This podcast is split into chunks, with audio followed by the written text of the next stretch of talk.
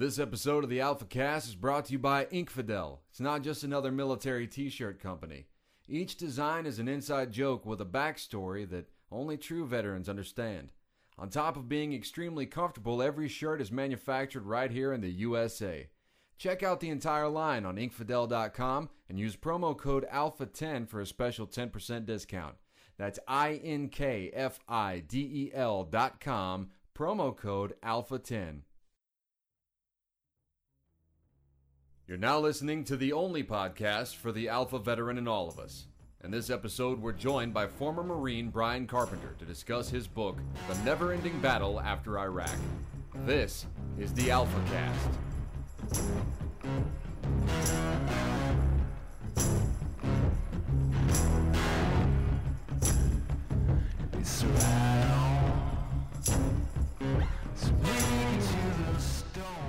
So, ladies and gentlemen, thank you for joining the Alpha Cast. This is Jeff speaking, And this is Randy. and uh, today we've got an awesome guest with us. His name is uh, Bryan Carpenter, and he was a Marine who was injured in Iraq in 2006.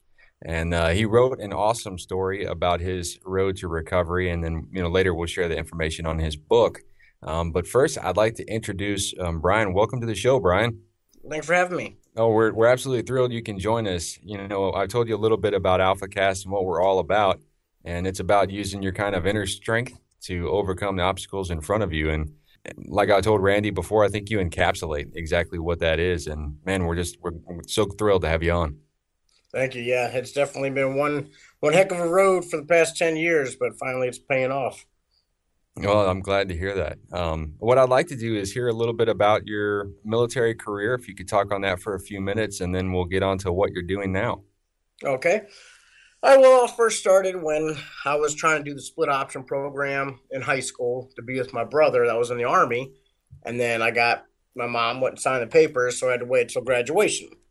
Well, as a kid, I developed a thing called guttate psoriasis, and when I went into uh, swear in for the army, they said you have this psoriasis problem. I was in the middle of a breakout, so I got disqualified. So I went to the Marines. I'm like, oh well, Marines in the time of war. If anybody's dumb enough to want to join the Marines in time of war, they'll they'll take me. So I went to the Marines, and I didn't understand back then that the military is military. Everything's going to be the same. So I went to the Marines. It's like they denied me. So I went to back to the Army for the National Guard. They denied me. Went back to the reserves for the Marines. They denied me. So finally, I wasn't giving up because the, Marine, the military was my dream to my whole life to do. So I went to the dermatologist to get a waiver letter written to my congressman, and the congressman wrote me a waiver letter into the Marines, and they finally accepted me.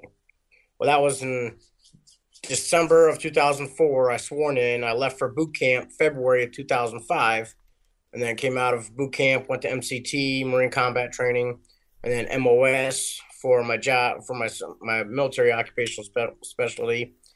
Came home, sworn into my, or I mean, checked into my unit, and they said you're going to Iraq. Oh, awesome! So as soon as I got out of training, I got sent. I got my orders to deploy to Iraq. So I came home, got some stuff together, got everything ready, and then shipped out for four months training before we went to Iraq. Well, in Iraq, we were I was there for almost three or three months, going on four, and I hit a roadside bomb in June 6, 2006, and was put into a medically induced coma right away because they hit a they cut me for a trachea in the field and they nicked my carotid artery, which of course I started bleeding out real bad. Yeah. And then from the concussion of the blast, knocked me unconscious on top of all the blood loss I had. And then so I was in a coma for two and a half weeks and woke up at 120 pounds. I was 160 pounds in Iraq. And then I woke up at 120 pounds two and a half weeks later. And then with mangled bones, I shattered my back, seven vertebrae, shattered my pelvis in five different areas, which caused internal bleeding. So they had to slit me open in the middle of my stomach for internal bleeding. I shattered my right ankle. I have drop foot on my left foot, meaning I can't lift my left foot at all. Have a bunch of muscle atrophy. They cut my xiphoid process out, which is the bottom piece of the sternum, because I broke it and had a hernia underneath it. And yeah, so I was never supposed to walk again with all them injuries, and with- including a bad traumatic brain injury. and they're like, he's either not going to walk again or the, the the most I'm going to go is with a walking aid. I'll be on like a platform walker or at forearm crutches for the rest of my life, half and half wheelchair. And then six months later, I got sick of it. I I dropped my crutches. It's like I'm going to do this, Yeah. and started walking. And finally got to the gym. 2008, after I got retired from the Marines, I was a med hole for two years, and then got kind of went, went in a bad direction with alcohol and eating nasty, and just not really caring about life because I was now an injured combat vet that had no more dreams or aspirations or anything. So then I got in the gym and started working out, and then finally got into a mixed martial arts gym in 2009. Uh, right after New Year's, I went and checked it out started, and thought it was the worst, best idea ever. And finally, I was dedicated. I was morning, I was night practices. I was doing it every day. My physical abilities went through the roof, and then I got addicted to my physical therapy. So then I went from mixed martial arts to I got so into it, I became a mixed martial arts trainer in submission wrestling and boxing and cardio, endurance training, all that stuff. And then my little brother was into bodybuilding at the time. So now I was doing morning practices for MMA. My little brother got out of school, I would go do bodybuilding with him, and then I'd turn around and go to my nighttime MMA practices. so at this point, my physic my physical abilities were doing awesome. And then I got into bouncing and security at nightclubs. They all actually wanted me to start bouncing, and I got addicted to that because my social life started getting up there, my respect level was up there from everybody. So I was kind of getting addicted to bouncing and just making a million friends everywhere. And then finally, and then I started personal training. And then 2012, the Indians called the Wounded Warrior Project Regiment, the ones that my, it's a military branch, and that, that's the ones that check up on me all the time. And they said they wanted an inspiration to society. So of course the VA, the Wounded Warrior Project, said Bryan Carpenter, and then they emailed me and told me that they wanted my a little summary of my story. So I told them a little bit of it up till then with the personal training, bouncing, bodybuilding, mixed martial arts, and they're like, "Yeah, we want you to throw out the pitch for us." So in 2012, I threw the ceremony opening pitch for the Cleveland Indians, April 5th, 2012, and got to be all over the news, all over these talk Yeah. shows and all this stuff. So that was kind of fun. And then two years or about a year after that, a little after, a little more than a year after that, I created a new dream of firefighting.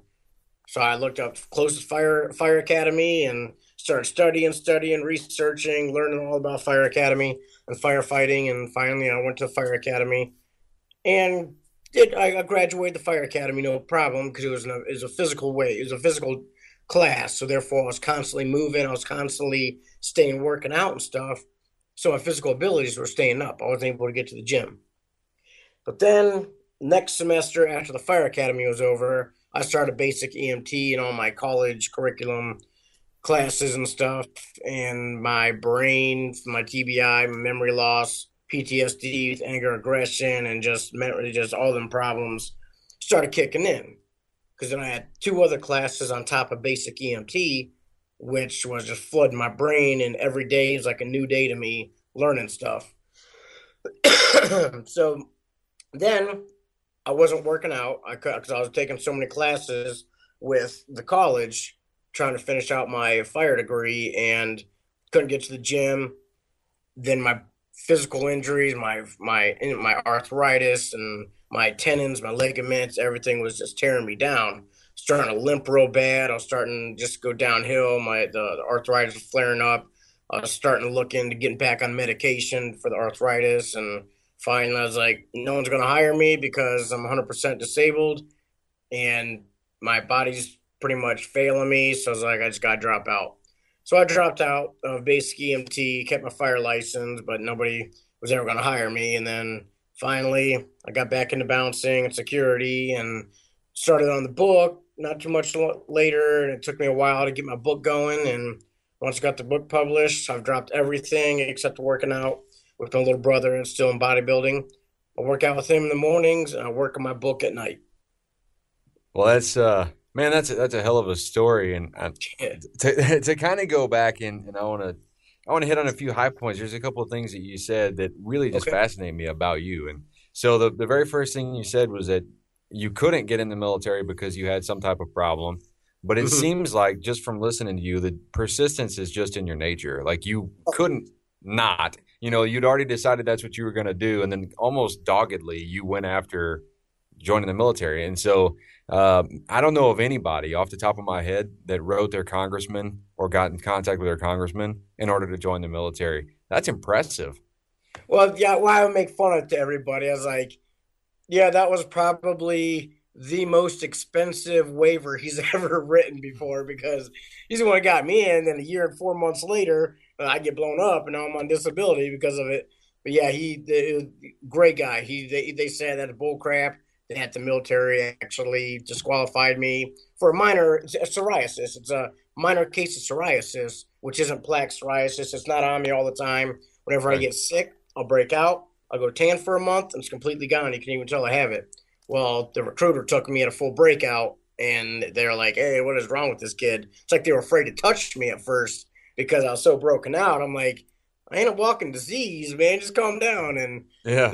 like, yep, they disqualified me, and yeah, my dreams almost shattered right there, and didn't want to work a factory because I was working a factory after I got disqualified, just to get started with it, being out of school and stuff, and worked three months at that factory full time, third shift, seven days a week, and I was like, I got to do it. So I just, I kept, I just kept my, I kept it going. Persistency. It's that's what I'm always. It's what I'm all, all about. Now that you say that, I never really looked at it like that. Whenever I want something, I'm gonna get it. Yeah. no matter just- what I have to go through to do it, I get it.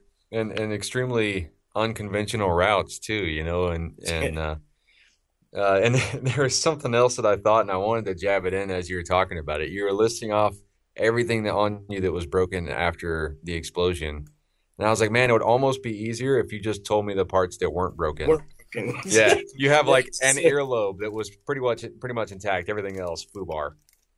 Yeah, yeah, my teeth. I mean, I got even more injuries. I had hip shrapnel and uh, cracked all my teeth, and I, you know, there's a million more things. But that was like the main things that completely disabled me, and I haven't thrown in all the small injuries, and I ended up shattering my left ankle because I was being being an idiot trying to put on a show for people.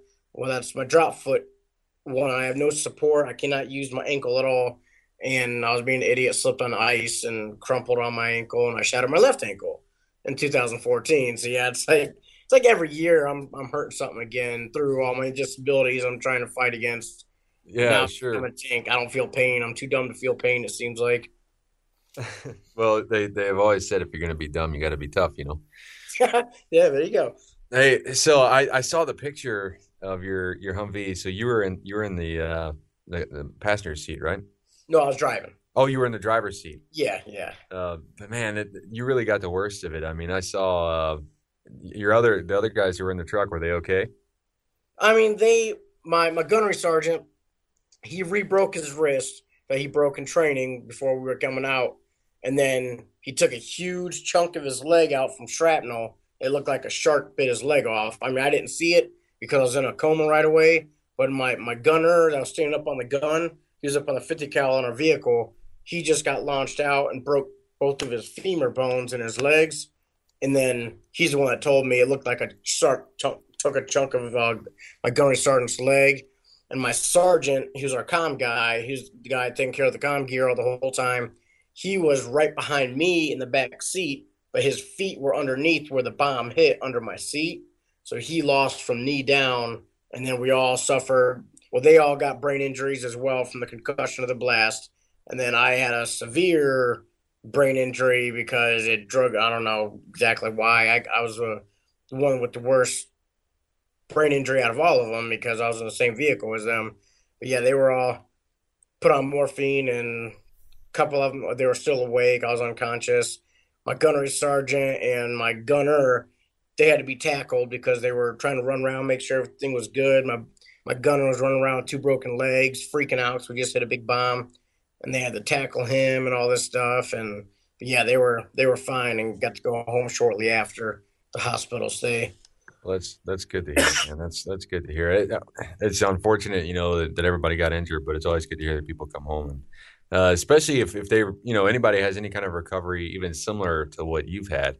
And uh, I mean, you.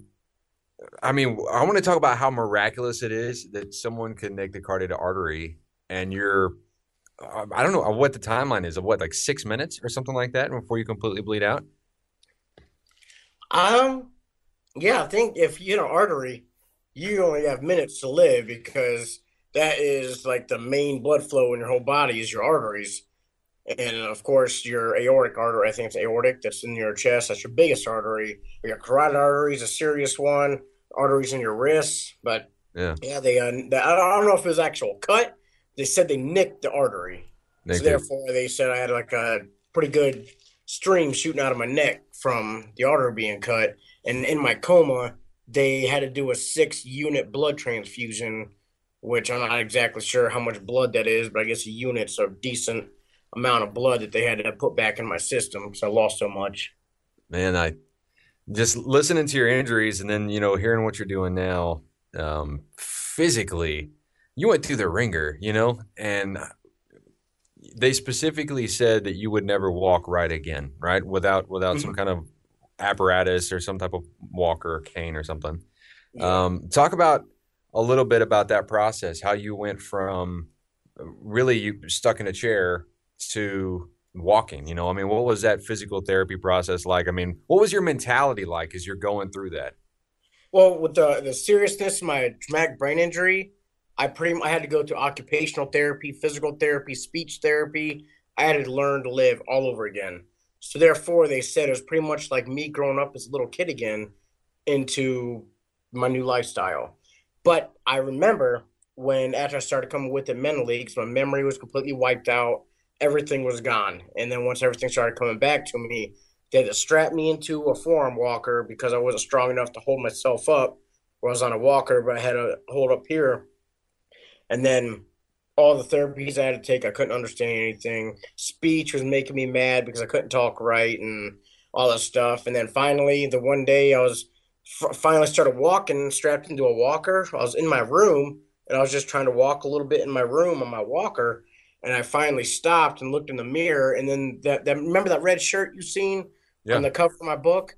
Mhm. That is the shirt I had on learning to walk again. And that's the shirt I had on when I looked myself in the mirror, said, I, I want to get back to normal. I am going to do what I like to do in life. I like the four wheeler. I like to camp. I like sports. I mean, I like all to do this physical activity. And I promise, I looked at myself in the mirror and I promised myself that I was going to get better. And then that red shirt, same one, I wear it through everything I've done from weightlifting to mixed martial arts, the fire academy, to everything I've ever done, minus bouncing, because I had to wear the black clothes for bouncing. Anything I've ever done, that was my shirt. Because I promised myself I was going to get back to normal in that shirt. And then when things get tough, I look at that shirt and I was like, that's how things, that's when things were actually tough, was learning to walk again and get back to normal life compared to not being able to push this weight or not being able to push this many reps or anything in, in life in general, stress wise. Yeah, absolutely. Yeah, It's- PTSD, which yeah, military, you guys know, PTSD is a serious, serious ordeal. Well, when PTSD is trying to get the better of me, I sit back and I look at everything I have. I have pictures with the president. I have a Purple Heart stuff and all this, the uh, newspaper stuff, Channel Three News, Indians. I look at everything I've done. Like nothing, nothing can even compare to the stress of coming back into everything the way I've gone through. So it's kind of like an easement for me. Oh, absolutely. It's all about it's all about perspective, you know, being able to look at at what you've been through and and then understanding and, and something we've talked about before, but is it no matter where you are in your life, somebody out there's had it worse. And I would Mhm. say that if I was in a bad situation, I could probably now that I've met you say Bryan Carpenter was like totally screwed up and completely like non-functioning and Mhm. then has made it to where you have and uh, I, I want to talk to you about your book. You know, I mean, to me, that's that's impressive in and of itself. You went from a TBI, um, brain kind of scrambled up, and then the physical aspect of it's a big part of it, and it's a big part of it for you. And then the other part of it too is the mental and the mental side of the game.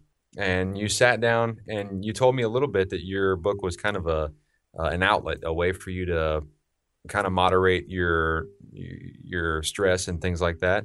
Mhm. Um, but tell me, tell me about your book because I think that's uh, I think it's really cool, and I hope I hope it can help you sell some copies. Yes, well, writing the book, of course, like you said, my brain was scrambled. I tell everybody I was mentally retarded for four months. I didn't know who my family was. I didn't know who I was. So I came from zero brain activity to I'm fully functional now. I mean, I, I exercise as much as I can. I play games. Games are good brain activity, exercise, and I play word puzzles and anything and everything I could find exercises your brain. I am constantly working on it. So therefore, my my mentality's I mean, still not to the top, and I'm still a little bit crazy and a little bit dumb. But uh, I'm I've, I've made one heck of a recovery. Well, reading a book, I can never get that attention to sit down and read a book. And people are like, dude, the stuff that you've done, you need to write a book. I'm like, you can't pay me to read a book, yet alone sit down and write a book. Right? And just one day I got bored. I was like, oh, no, okay, maybe I can hire a ghostwriter. So I sat down and just started jotting things down, and I got interested. So I just was like, okay, well, I went from chronological order, beginning to end, which is just a good rough draft. And I started writing, and I got addicted to it. I was like, it was, it was reliving everything in my life, all emotions, all feelings, all events, everything and everything that I can remember in my life.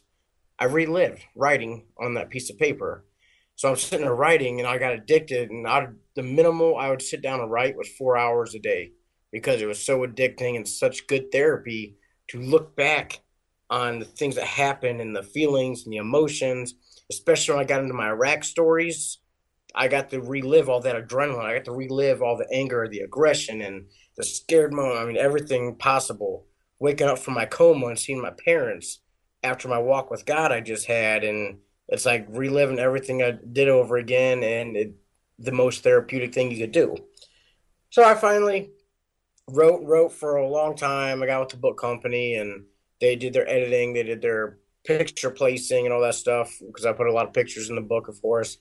And then everybody on Facebook that I have is like follows me all the time. So I've I had instant hundreds of sales because everybody's been following me since day one because they're inspired by my story and what I do.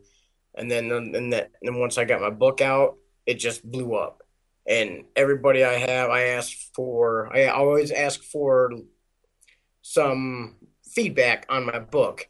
And then when they say, just like you said, go through a rough time and you're going to think Bryan Carpenter went through this and couldn't make it. This ain't nothing. And everybody has told me that same thing too.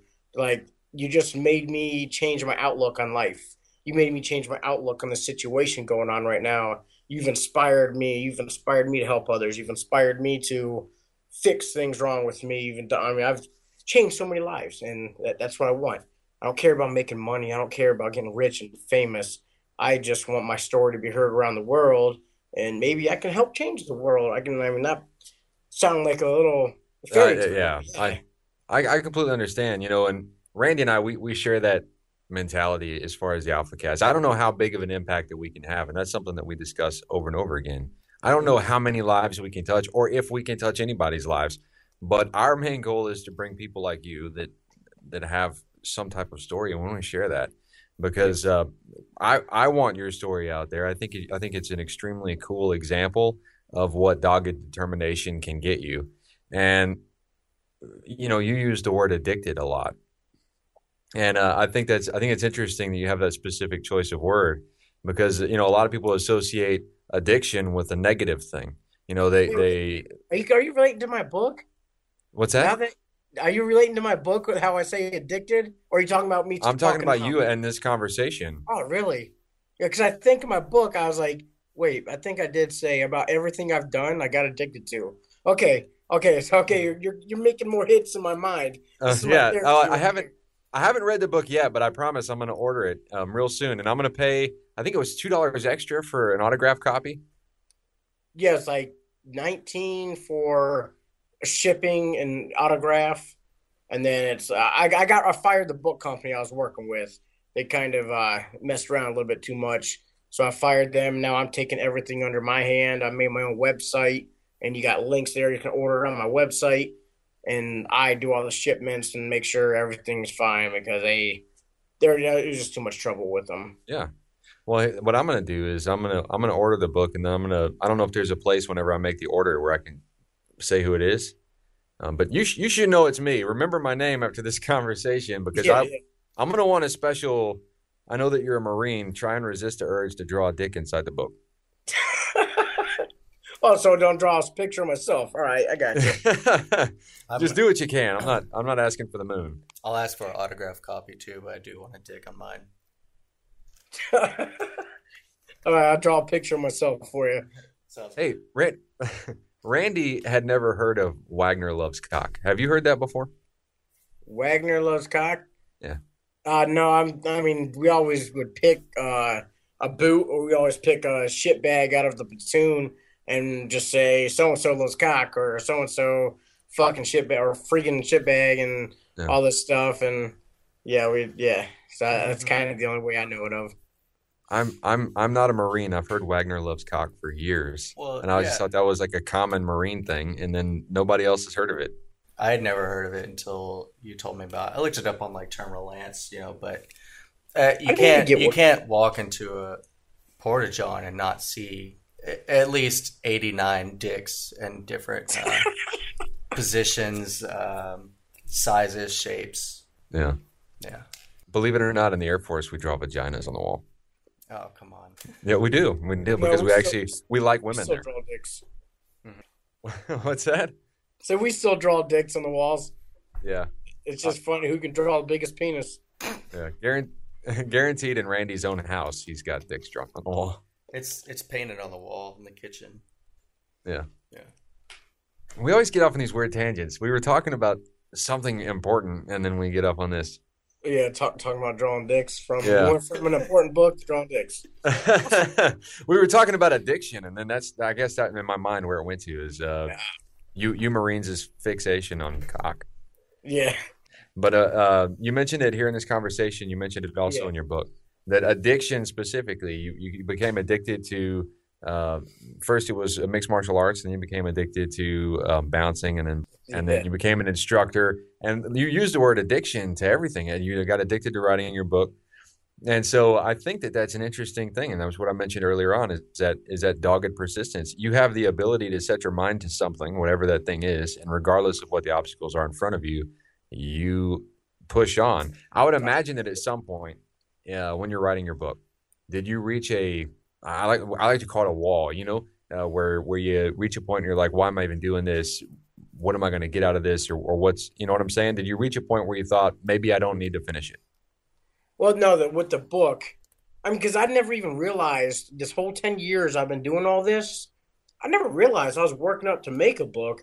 I was just trying to fit in. So everything I've been doing, I'm just trying to fit in. I'm just trying to act like I'm blended into society. And then once I got this book going, I've been on cloud nine, and it's it's like I'm going to make a difference. I'm going to be known as the inspiration of the country or inspiration of the world, hopefully if I can get the right person to distribute my book even more, do all the sales for me, like a publishing company.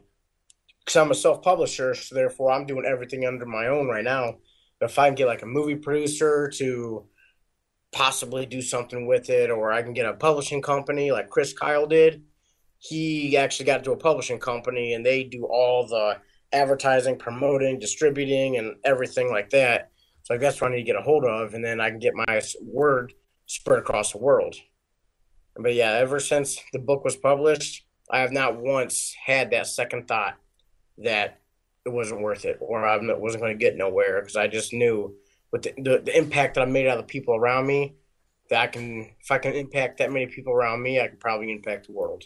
First off, anybody that has your kind of determination has unlimited potential. No matter what you set out to do, I think you're absolutely gonna you're gonna uh, achieve great success in your life. And I'm just thankful that we got the opportunity to meet you. Hopefully, we can talk to you again in the future. Yes, of course, definitely, definitely. So, where can we find your book first? Tell me that. Okay, it's www.battleafteriraq.com. Okay, we we never we never we never shared the title. It's it's uh, the never ending battle after Iraq. After? Iraq. Yes, yes. Yeah. And the website is www.battleafteriraq.com. And yeah, title Never Ending Battle After Iraq.com. You'll see my before and after picture. and a Humvee that's kind of mutilated on the cover, and author is Bryan Carpenter. And then if you want to go check out some pictures before you buy the book, the www.battleafteriraq.com. That's I'm adding stuff as time goes, trying to get it more organized and more put together. But there's a lot of stuff on the website, and there's links you can buy the book. So yeah, if you want to check it out, people can check out pictures of my little progress and whatnot. They can go to the website and see pictures of everything. Great. And you're you're also you're active on Facebook, and uh, you have a, a, Facebook page. That's uh, is it um, just Bryan Carpenter? Yes, B R Y A N Carpenter, and then it's me in a black shirt with the purple heart behind me down in Savannah, Georgia. I had to get a heart uh, picture by this purple heart ceremony, the thing where this little nice little thing they had set up for purple hearts down in Savannah, Georgia. So I took a picture, and that's my profile picture. Okay. And, well, I'll tell you what, we'll we'll get all this stuff, and we're gonna write a little blurb about you, and okay. um, we're gonna share some of your pictures if that's okay. Yeah. And, and what we're gonna do is we'll post it out on all of our on our sources, and then we'll get your um, specific contact information, uh, including email address, if you're willing to share that with people. Maybe they want to reach out to you. Yeah. And uh, I don't have anything else, Randy. Uh, Bryan, I just want to say, like, I, I usually talk a lot during the show, but I didn't want to step on on you guys talking or anything. But um, also, I didn't talk much because I'm just I'm completely in awe of of your story, and this is the we haven't done many of these, but this is the best thing I've heard so far.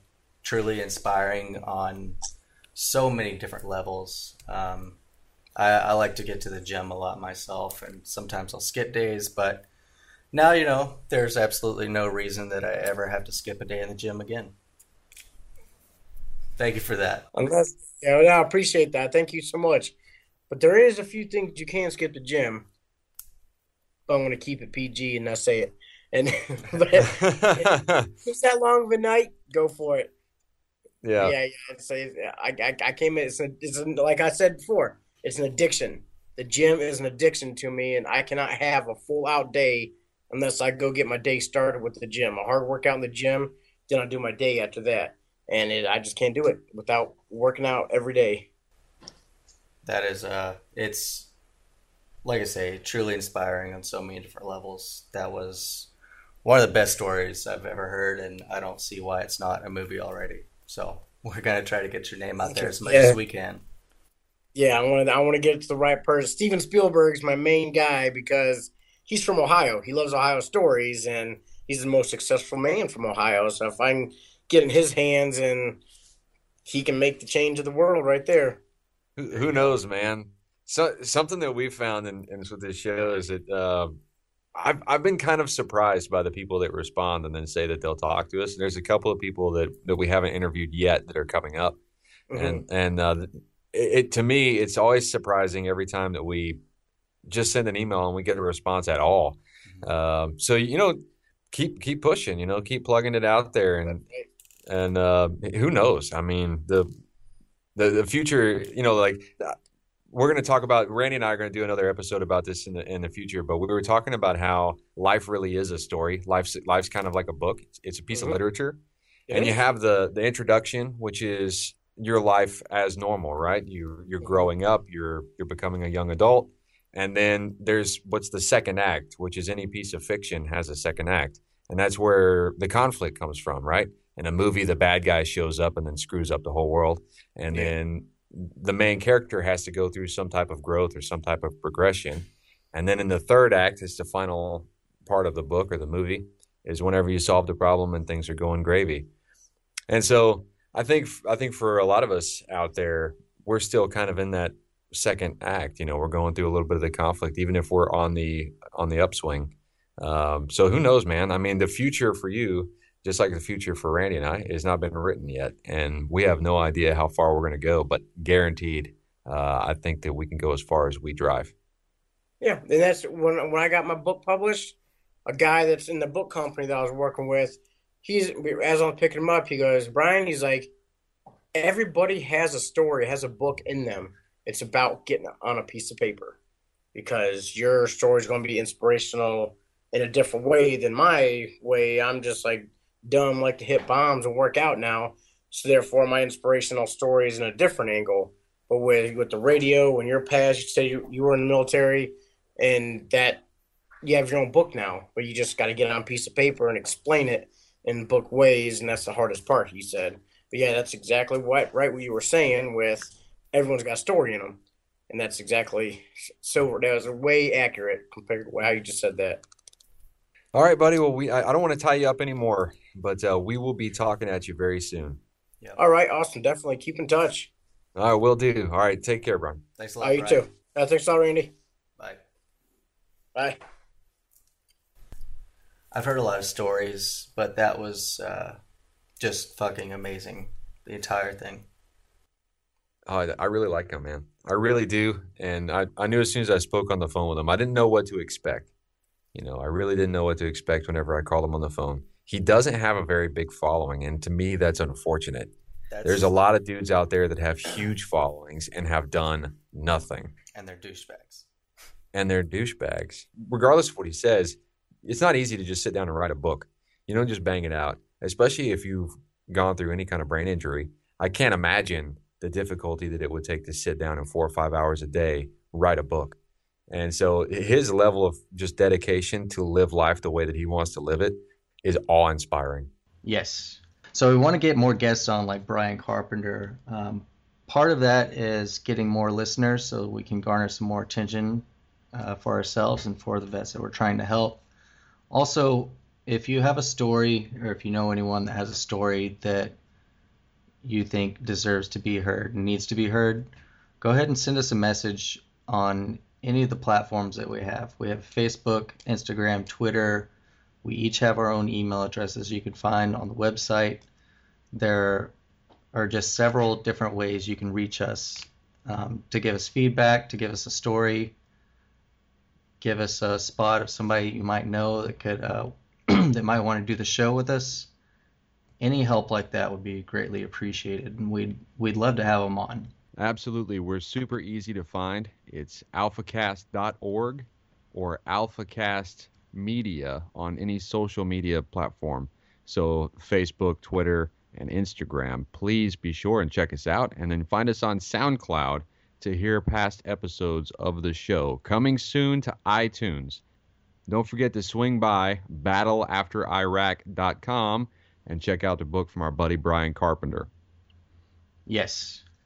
Also, uh, on a bit more of a personal note, I'm going to throw up a post on our Facebook page. Um, a family member of mine, her husband was just killed the other night, and I've started a crowd crowdfunding page. And I just want to post a link to, the, to our Facebook page so can get a little more support for her.